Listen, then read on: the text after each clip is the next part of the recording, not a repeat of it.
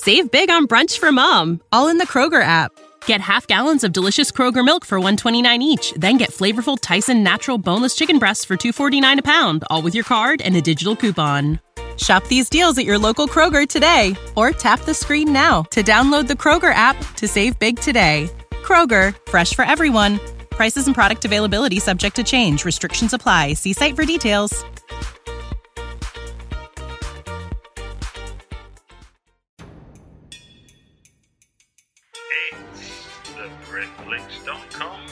Podcast.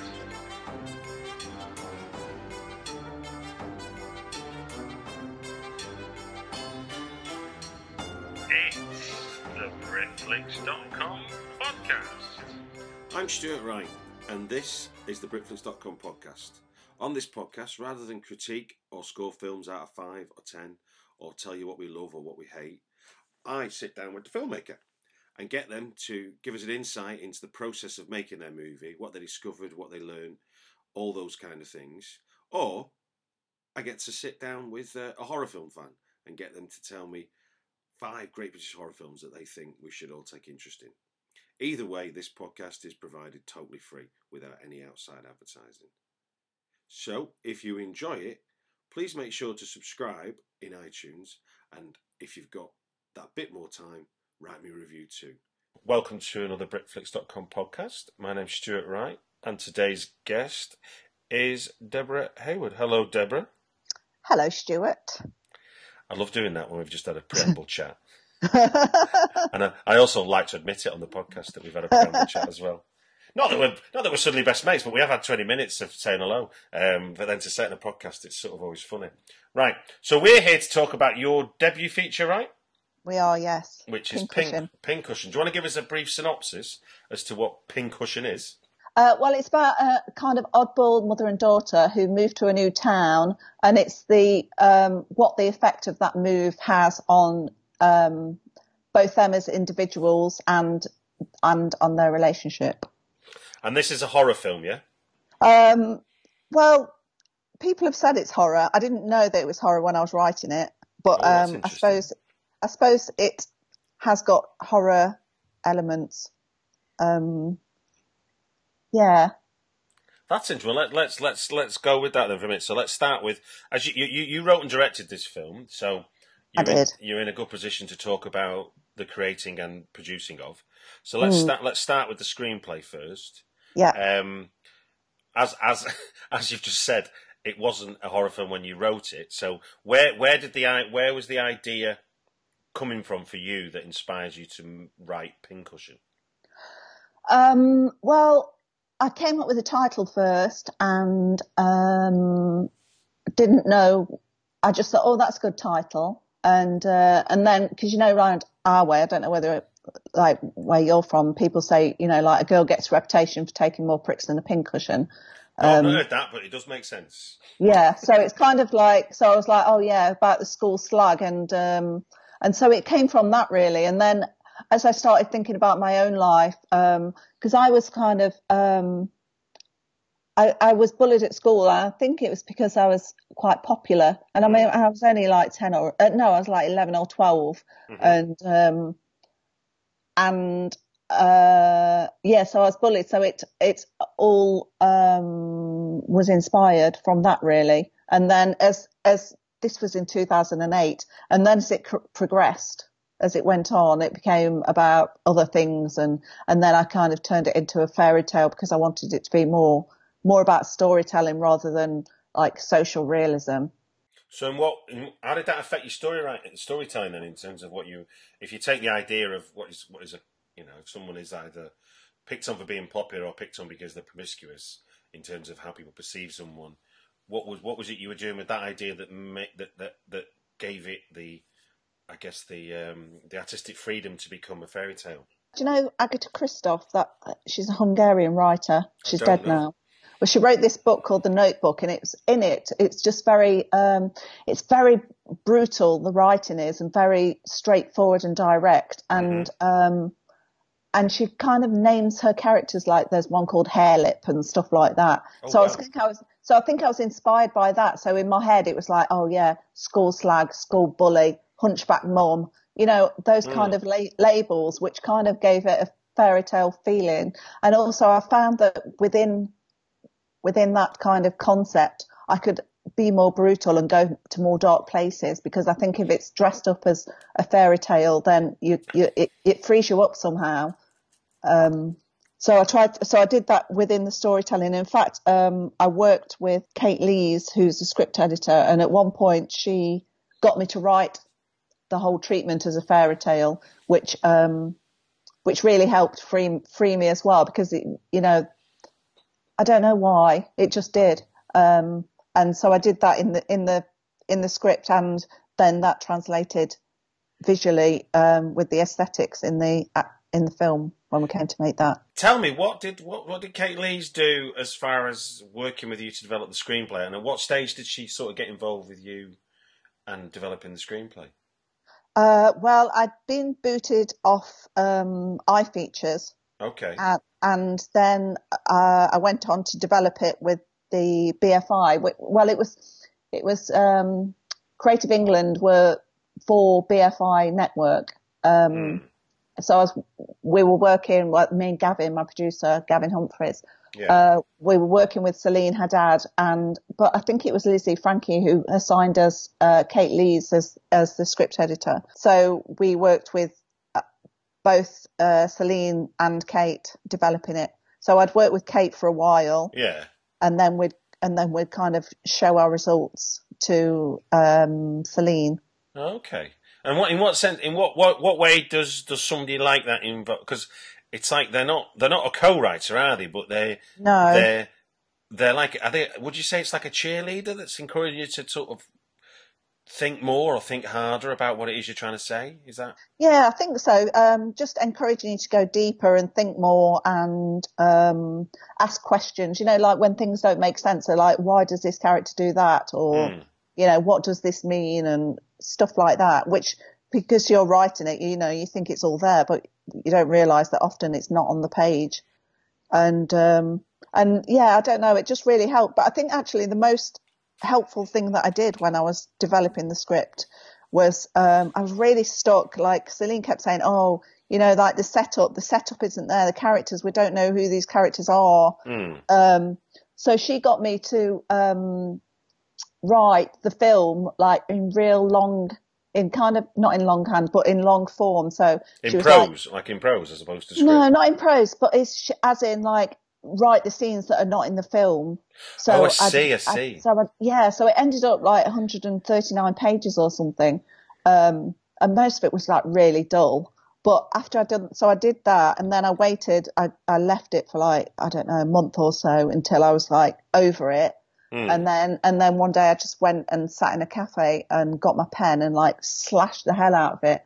And then, um, when I delivered it again, it was kind of, it was there. And I think it's because I'd gone through all that, um, depth and, and character work that, um, it kind of filled in the blanks. That's re- that's really interesting. As a, as a Yeah. it's sort of like what, so what you're saying is it's like get it all out there and, Mm. and then pare it back. And I mean, I'm guessing some of what you put in survived, and maybe some of what was already in there got lost as a result Yeah, of the, of, the yeah. new, of the new information you're bringing at it. I suppose.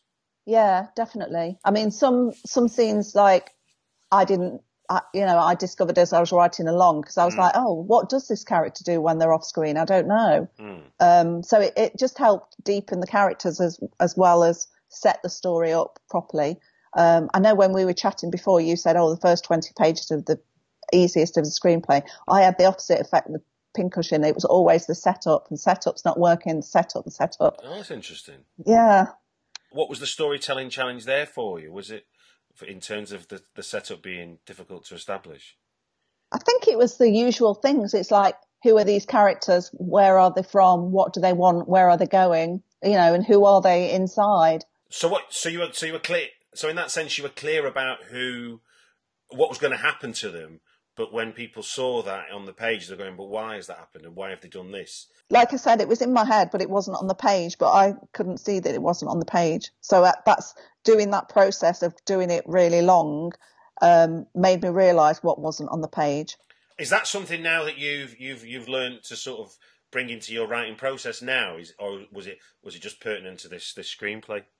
Well, I don't know because I haven't written another one yet, but um, I think that if I get come up against that problem again, then I will do that as an exercise, um, just in case it frees something up or tells me something or helps in some way. But I don't know. People say that you get different problems with each script, don't you? So, and each time when you start a new thing, it's like starting. You know, it's like you've never written anything before ever. So, um, we'll say. When you were going through that drafting process, and when you fixed Yeah. the story, and you've gone hallelujah, and your Yes. producers going yes, we're there. Yeah. So when so when let's then I talk- shit myself again because it's like, oh, now it's going to get made. so, so when you're when you're now then you're being told right okay here's your pre-production time let's get ready Yeah.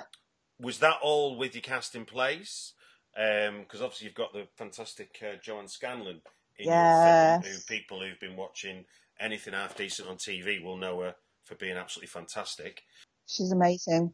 Uh, all the cast were amazing, actually. how how does a first time filmmaker get to cast somebody as high profile as her in terms of the UK market Just beg, basically. is that is that the advice yeah, no, no, it's not. Um, well, we worked with uh, Carmel Cochrane and her team, Mhm. and um, but before that, when I was writing it, uh, Susan Boyle was my inspiration for the character of the mom, Lynn, um, and I absolutely loved her, and um, I really wanted her to play the part, but um, Gavin was just like, no, it's, you know, it's not going to happen. Hmm. Um, and then, um, and then he said, "Oh, uh, I don't know whether I'm supposed to say this, but he said, "Oh, why don't you look at um, Jo Brand because she's of that age and you know that kind of um, she could." You know, I wanted somebody who hadn't got Botox and who was very real, um, and I and had- yeah yeah yeah had had a certain essence. Yeah, so I looked at Jo Brand and she on YouTube and she was in something called Getting On, and I said to Gavin, Gavin, oh, I really don't think that she's Lynn, but I really like the woman opposite her. And he said, oh, that's Joanna Scanlon. And then so I I googled her on YouTube and I saw her. She was doing an interview on BAFTA carpet, and um, somebody was whoever was asking her the question. She was like, well, she was kind of not looking into the camera, but like almost looking into the camera because she was listening. And just the way that she was listening just was really intriguing. And she was like almost like studying the person and and the she's got this kind of like unpredictability in her eyes and i thought god i don't know whether she's going to answer this by you know with a smile and an answer or absolutely bollock the interviewer. Uh, it could have gone either way and then, then i was just like i want her i want her. So um yeah so then somebody magic person i'm not sure i can't remember who it was um fixed up an appointment and we went to Manchester to meet her because she was working on um, No Offence. yeah yeah yeah, And yeah. uh, yeah, and then I just fell in love with her and we just sat talking and um, for hours and I've loved her ever since. I'm guessing she. I'm guessing she's playing that. Lynn is the, the mother, isn't it, in the story? Yes, yes, yes, Uh, yes. So, so by that definition, and I just look at the stills, I'm guessing that Lily Newmark, who Lona, is the is the is the girl, stroke I guess the victim of the bullying. Yeah, she is, but her name's Iona, not Lona. Oh, look at that! That's my bad eyesight, isn't it? uh, Should have gone Specsavers. I thought it was like literal, like Lona being the bully, but there's you know, that's. Uh, I, you talk to the person that once asked for Emmental cheese, so you know, I'm. Uh, I'm not without my airs and graces going completely out the window. So let's let's let, get the stuff let- wrong. Let's start. Let's try, I'll try and start that question again. to see it. So Lily Newmark playing Iona Yeah. Is Yeah. uh, is the Yeah. is the victim of your story, as it were, or Yeah. is, is your is your hero? So I'm guessing when you're writing this, that's an, that is. I mean, as the mother and the daughter being the central part of your cast. Yeah. I mean, how how how was the how was it the, the formula for you to get the right person for this this role? I think finances, you know, it, because it's a lot of kids, teenagers, I think, you know, like they prefer the older people to have names or to be able to, you know, like somebody that they can raise finance on stuff, which, um, which is kind of freeing really because it means that the teenagers that you can cast who you want really. Um, and I saw about, I don't know, the, the Carmel and the girls must have seen 500 girls. So I was looking at tapes and tapes and tapes and tapes. And I, I wanted somebody who looked untouched by modern life. And, um, and then when I saw Lily, Uh, I thought she was off the street actually. Um, I don't know whether I ever told her that because there's so many was kind of street casting and you know people who sent in self um, self tapes and all the rest of it. And um, and when I saw her, I was like, oh no, she's not Iona because in my head when I was writing it, Iona had like long black shiny hair. And um, and then when I saw Lily, I was like, oh, her face is interesting because she looks like a like a, a beautiful salmon or you know like a sea creature or something. And um, and then when I pressed play, I, I, like I was like, oh my god, she is Iona. And then when I went to meet her, I was like, yeah, she's Iona. She's got like she's got this kind of aura this, that is untouched by modern life and has got kind of slightly other about her. And also, she looks like um, she reminds me a bit of um, I can't remember her name. Sissy Space. Is it Space? Sissy Her Spacek, thing- yeah, yeah, yeah, yeah, yeah. yeah, I can- I can see what you mean, Harry. yeah. Yeah, Yeah, There's, a, there's, a, yeah, fra- there's a fragility there, isn't there? If you if Yes. you're looking back on a on a young Sissy Spacek, it's uh, yes, even now, even now, as you recall it, there is. I can still hear the sense of relief in your voice, almost telling me how you got the person. Because I guess Oh it my must feel like it yeah. must be like the blind leading the blind, where you're trying to find somebody that you've imagined, yeah, and you're trying to tell them no, like this, and they go, "What Yes. about this?" You go, "No," and obviously 500 is a lot of people to be reviewing. Um, Yeah. And it sort of be- it sort of in, it amazes me. Never, sorry, never ceases to amaze me that it's it's a, it, it can casting can often be a job of I'll know it when I see it. Which, yeah. which sounds really It's meat like- markety, but I, I don't mean it that way. No, no, no. It is, really is like that. And I tell you what, my blood pressure just went down when when we found um, Lily and Joanna. Joanna, and I was like, yeah, you know, we've got a film now. Whereas Hmm. before, you're like, you know, like, God, what if we don't find them? You know, like, what if we've got to make do and it's not really them? And you know, you kind of shoehorning it in and. Mm. You know, you've got all these worries because it's just, I think it's really, really, I mean, it's terrifying anyway making a film because it's so public, but I think casting is, is, that's the most scariest bit. Being your first, being your first feature film, Yeah. what where where did you did you did you go to anyone or anywhere to for for advice ahead of shooting the movie, or was that something you and your producer could talk about in the run up to shooting the movie? I went to get some antidepressants from the doctor. Um, no, I, I, I mean, I spoke to people, um, people who've been through it. Like I spoke to Hope Dickson Leach and, um, you know, other people that have been through it. Um, who else did I talk to?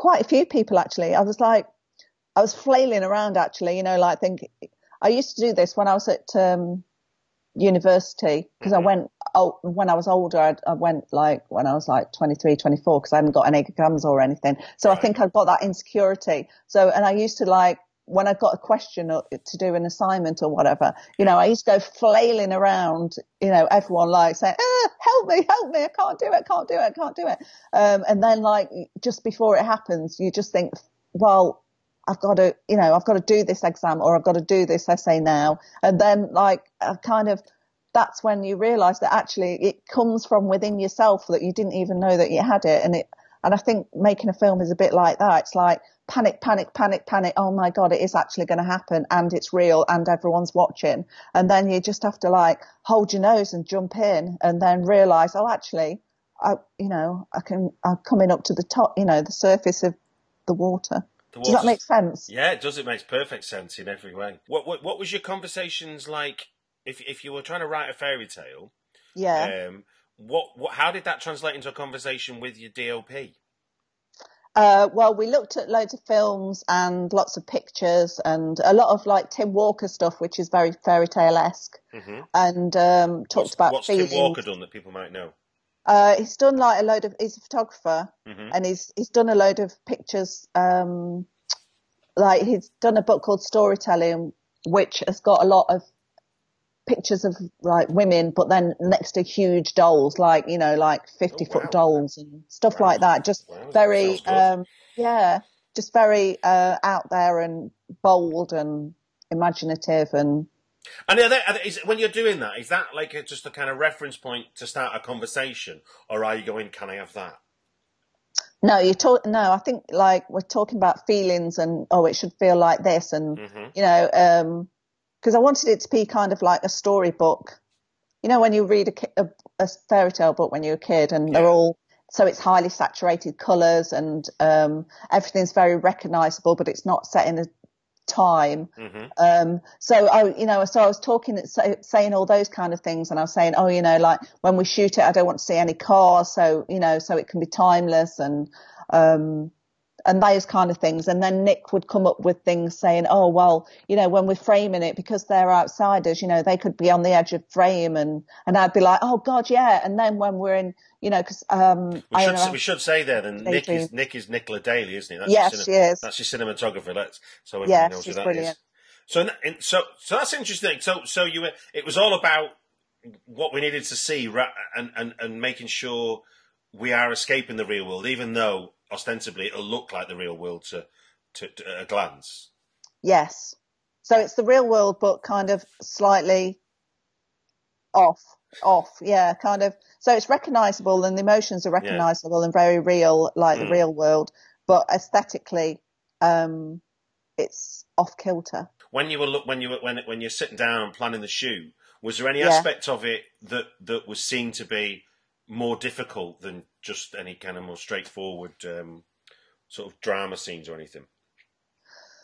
Not really, because I think if you've got the right cast, then you know that they're they've got that quality that they'll bring that to whatever you're going to see. I mean, the things that I was worried about were more more practical things because of because because well because I think when I went when I did Pincushion, I think I'd still only got like 21 days experience of being a director on set. Wow. So I, have, I haven't got that experience of how to know how to do stuff. So things like when there's a boy that's bo- drive um, cycling and and so I was shitting myself about that. And uh, so it's more things like that. How to sh- how to shoot somebody when they're on a bike and okay. you know things like that. and in that sense, was that learning to then work with the rest of your crew to, to as opposed Yeah. to you needing to know it all? Yeah. So I think the secret is to work with people who are really clever and then they make you look better and help the film work.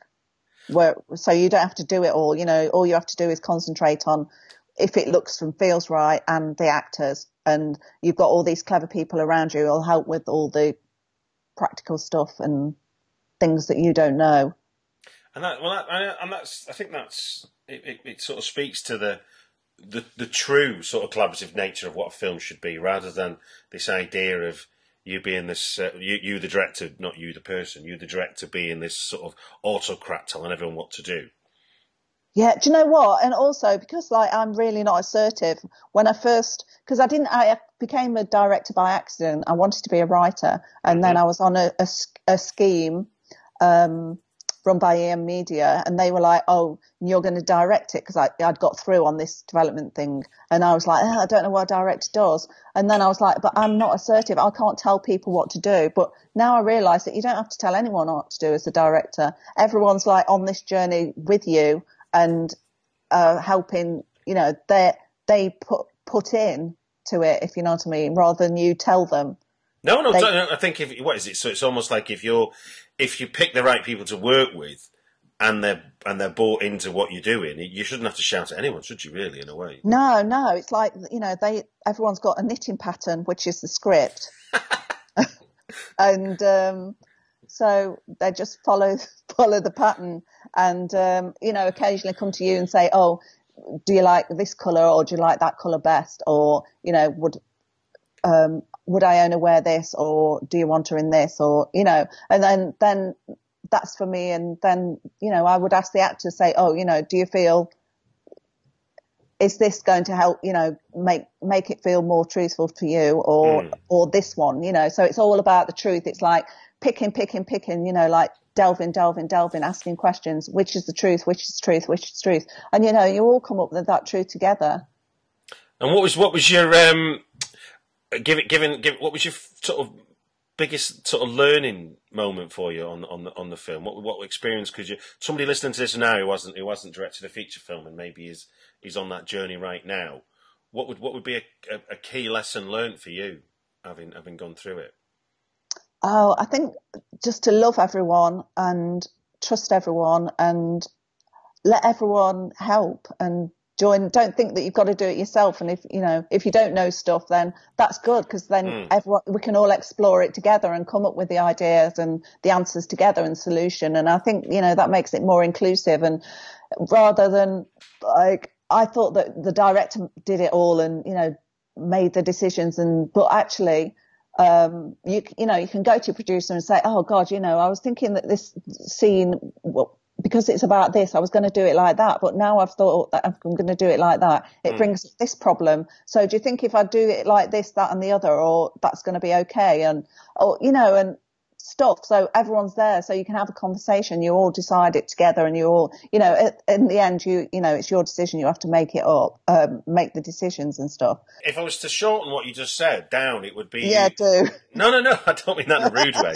I just mean in a sense that that what you're saying is you can you can almost set your own agenda, and if your agenda is I'm open to work with you on on on how this can be a success, then people respond to that because they know that you're receptive to it, as opposed to if you set an agenda which isn't open to that and you're maybe favour this person over that person or this actor over that actor, you can you can quickly unravel into being then everyone just looks to you and then then then you you're kind of screwed, aren't you? In some senses, if you if you've not if you've not allowed everyone to sort of take responsibility for what they're good for. Yeah, and also, you know, it's a bit of a waste and would be really exhausting for you because then you're trying to do it all. But also, you know, like you've employed these people because they're brilliant, Hmm. and and and I think I don't know. I mean, I've never done another job on a film, but I think there's a lot of sitting around. So I think if you're sitting around and the producers like, I mean, the directors like doing it all, and they're, you know. Um, then what are you going to do? You haven't got anything to bring to it. Whereas if you're like constantly engaged and you're, you're coming up with solutions and creativity and stuff yourself, then you, you know you're engaged and everyone wants to make the best film possible because you know we all love it and we want you know that's our, that's our goal. It's not like a solo thing.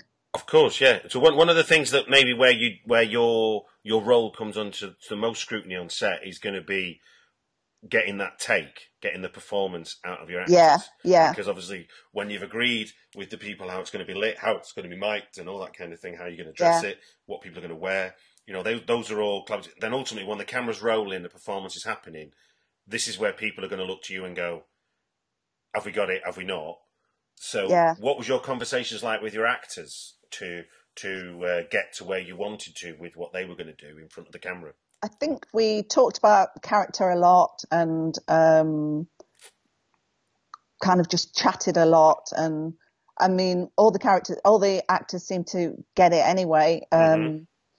And and I think you know, just giving those, giving freedom to try out stuff and um, more like massaging what what was what they were doing, sort of thing. I Mhm. don't know, like.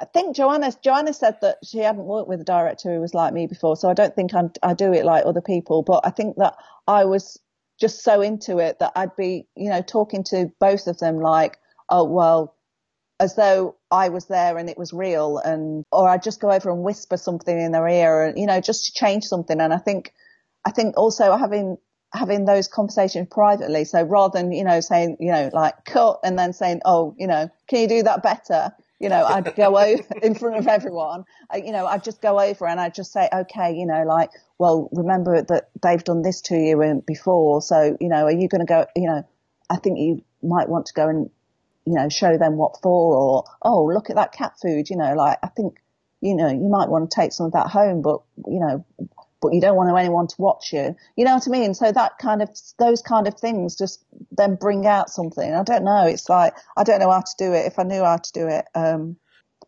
I'd be Steven Spielberg. I mean, I don't know. I think you just like love them, love them, love them, love them. And then when people, people are loved and feel loved, then Mm. you do your best work and you're relaxed to be able to be creative and feel creative.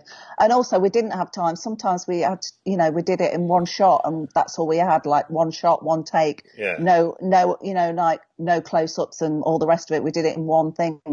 But I found that, you know, if you go and sit with pe- in the act, with actors in, um, like when they're having their makeup done and costume and stuff and, you know, like you can have those conversations then because you're always talking or, you know, or on the way to set when you're in the bus or, you know, it's, you don't have to actually do it in, in the thing. I think, I think it's all a rehearsal, even when you, you know, you're talking about something completely different. Got you, got you. So you can you can you can almost pick your moments and sort of make it feel less pressured when Yeah. you're when you're doing. That's interesting. It's the hardest job in the world to be an actor. And I mean, you've got to like do all this stuff, which is make believe, and it's out of sync. It's you know, it's not in the you know, it's not all chronological, and there's you know, a, peop a load of technicians around you. I mean, I just like I'm in total awe of actors. I just absolutely shit myself if I even do one thing like that. So, um, so I think it, you know, like a lot of getting the performances down, trying to respect their space and make them safe, and and then good things will happen. I reckon. Mm. Did you have everything you needed when you when you were in the edit, or did, or or did you have too much of what you needed? Were you did, did things get lost in the edit that, that you kind of thought were important at the shoot, and then they became unimportant once you began to see it in the edit? Well, we did lose one story thread, which didn't feel like surplus in the script. I mean, the script was 82, 84 pages, so it wasn't a long script. Yeah. But then when we got in the edit, uh, there was a, a storyline that a story thread, hmm um, which I, you know, I loved in the in the script and I loved in the rushes, and um, and then the BFI watched it and they were like, "Do you? I don't, you know, do you need that story thread?" And because I adored the actor and you know knew what work had gone to do, I was like, "Oh, but I love, you know." Mm. Um, but you know, I think you have to listen to your belly, and um, belly was telling belly knows best, and belly belly knew that that's you know that thread had to go. Um, so in the end, I actually say, uh, yeah, I know it's you know it is, and then we took it out and and and it was there. So so we had that surplus, but we didn't, you know, some we, as I said, you know, often we'd only got one take of mm. something and one setup, so we kind of had to be creative with what we've got sometimes, which is is great because then it causes you, you know, makes you think and it makes you be more creative. Indeed. Now, look, you're you're you're currently in the fest- film festival circuit, and we'll put in the show notes the the dates and places for the latest one. But I want to take you back to your world premiere back in August at the fairly fairly prestigious, I, I should add to anyone listening, Venice Film Festival, which is very swanky for your first film. It's so swanky, but let me just say when you said I want to take you back, I thought I was being regressed then. Think back, just close your eyes. Yeah, August 2017. I'm sorry. I'm sorry. I did, I did. did you want to go back to a particular date? I can do that if you want on this podcast. I want to go back to my previous life when I was a witch in the 1600s. That, that we'll do that. That's part two of the podcast, isn't it? When we uh, Actually, I want to be regressed, and somebody told me that um, they asked me if I got problems with making decisions, and I was like, "Oh, I don't know." And they were like, "Well, obviously you have then if you don't know." And then they told me that uh, the reason that I I was um, I've got problems is because once I was um, a captain on a ship, and um, and I made the wrong decision, and and everyone died on the ship. Her name was Dottie Boone. She was great. It was in California, and, uh, and then she said, "And then you died." And then she was like, "Oh, and now you're a witch.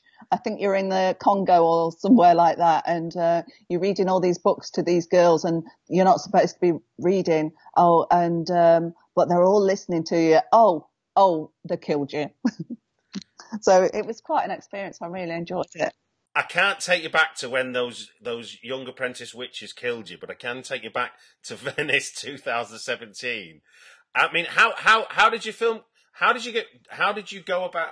How did you get your film selected for that? No, it was um so I think while you're editing, if you're if you've got a film that's BFI funded, Mhm. um I didn't realise this at the time, but the British Council um invite programmers in and show works in progress. Oh right. So yeah, so they'd invited um some programmers in and among them was Giona, the programmer for Venice Critics Week, and Mhm. he'd seen it and then um, really liked it. And then he asked to meet me and Gavin, and we went for a coffee with him and Mhm. uh, Wendy Mitchell. And um, he was very lovely and very um, just knows everything about film. And uh, actually, talking about collaboration, We should say Wendy Mitchell's from the British Council, isn't she? yes, she is, and, and also Screen International now as well. Yes, yes, Um, yes. yeah, she's great and a real champion of um, of this film as well. Um, but uh, yeah, so talking about collaboration, so Giona saw the film, and then we were still working with temp music at the time, and and then he came up with the um, some of the temp music that was we were using. He said, "Oh, it sounds a bit like um, you should look at." I think her name was Danielle Casca, or I can't remember. Anyway, somebody who was like dead, who's Italian composer. And so I looked at that and then I was like, oh my God, yeah, I absolutely love this. This is amazing. So then I gave it to Natalie Holt, our um, fantastic composer, and I was like, oh, I love this, you know. So, um, you know, could you be inspired by it? And then she came up with some amazing music because I found actually music is one of the things that's really difficult to talk about. And um, Nick um, Nick Emerson, our editor, really helped with music. Um, because I, I just taught, say, I'd say to Natalie, oh, when, you know, I want some music when she's walking down here that sounds like all the, um, all the, t- you know, all the wails of people who've ever been bullied. And also it t- sounds like the shame of people who've been bullied. So, you know, talk about things like that. So anyway, that's, I'm banging on again now about, um, collaboration and how, how being open to it can bring some like really great results.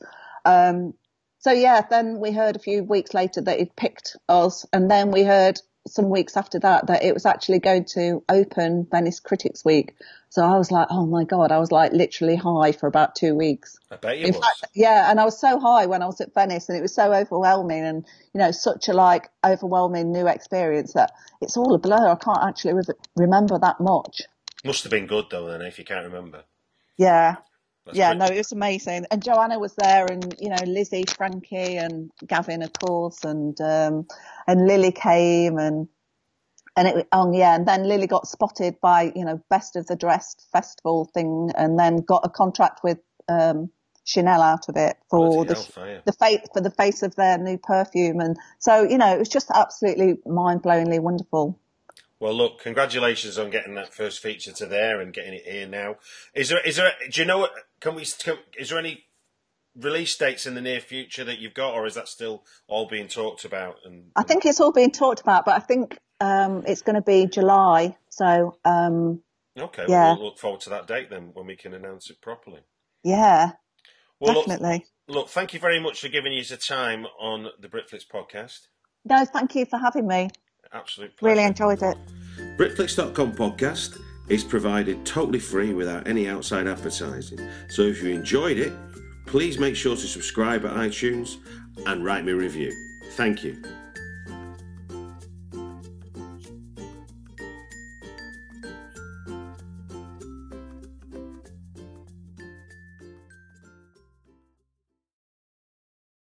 Save big on brunch for mom, all in the Kroger app. Get half gallons of delicious Kroger milk for 129 each, then get flavorful Tyson natural boneless chicken breasts for 249 a pound, all with your card and a digital coupon. Shop these deals at your local Kroger today or tap the screen now to download the Kroger app to save big today. Kroger, fresh for everyone. Prices and product availability subject to change. Restrictions apply. See site for details.